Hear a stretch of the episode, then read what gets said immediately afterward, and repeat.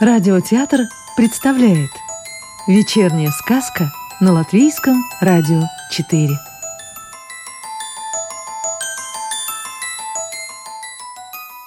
Сегодня послушаем волшебную историю рижской писательницы Светланы Семеновой. Небесные красавицы.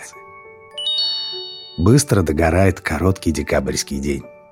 Небо безоблачно высокое и прозрачно-льдистое. На западе одно светлое, чуть зеленоватое от отблесков закатного солнца. На востоке уже темное, туманно-синее с яркой сияющей луной. А еще выше вот-вот загорится первая голубая звезда.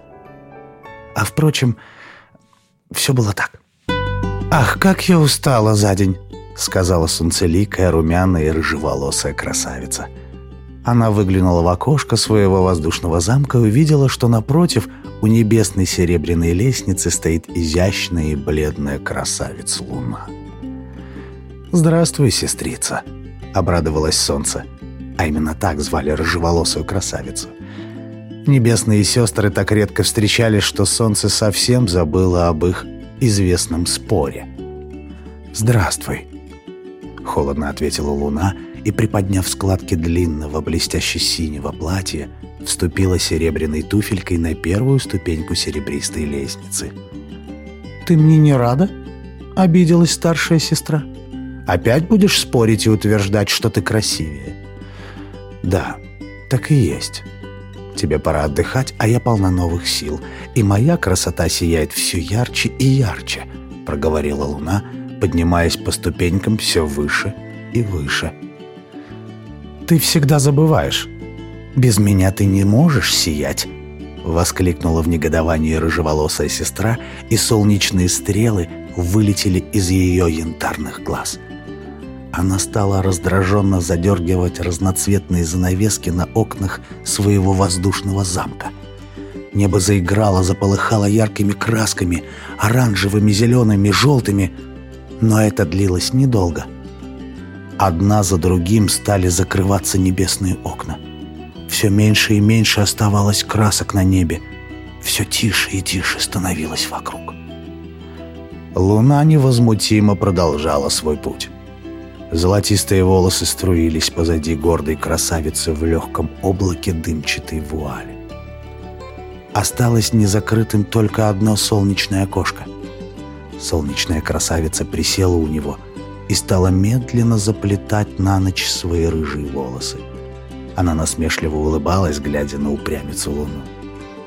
«Я красивее», — думала при этом санцеликая сестра, поджимая свои полные губы. Сияющая луна приостановилась, отдыхая. «Я красивее», — подумала луна, глянула искоса на солнце и вздернула кверху свой точенный носик. «Здравствуйте, милые сестрички! Как я вас рада видеть!» Хрустальным колокольчиком вдруг прозвенел нежный голосок.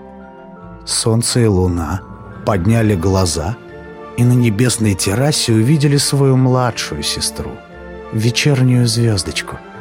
Она ласково глядела на них лучистыми голубыми глазами, подпрыгивала и приветливо махала рукой. И было столько радости в ее тоненькой фигурке, и таким счастьем светилось милое личико в ореоле кудрявых волос, что обе сестры одновременно подумали «Какая же она красавица!» И неважно было при этом, что у вечерней звездочки нет ни румяных щек, ни ярких медно-рыжих волос, как у гордого солнца. И тем более совсем не важно, что не было у нее прекрасно темно-синего платья и серебряных туфель, как у изящной луны. Но ее маленькое доброе сердечко сияло искренней любовью к своим небесным сестрицам, а доброта и любовь — лучшее украшение. Сказку читал актер Рижского русского театра Родион Кузьмин. А завтра вечером слушайте следующую волшебную историю.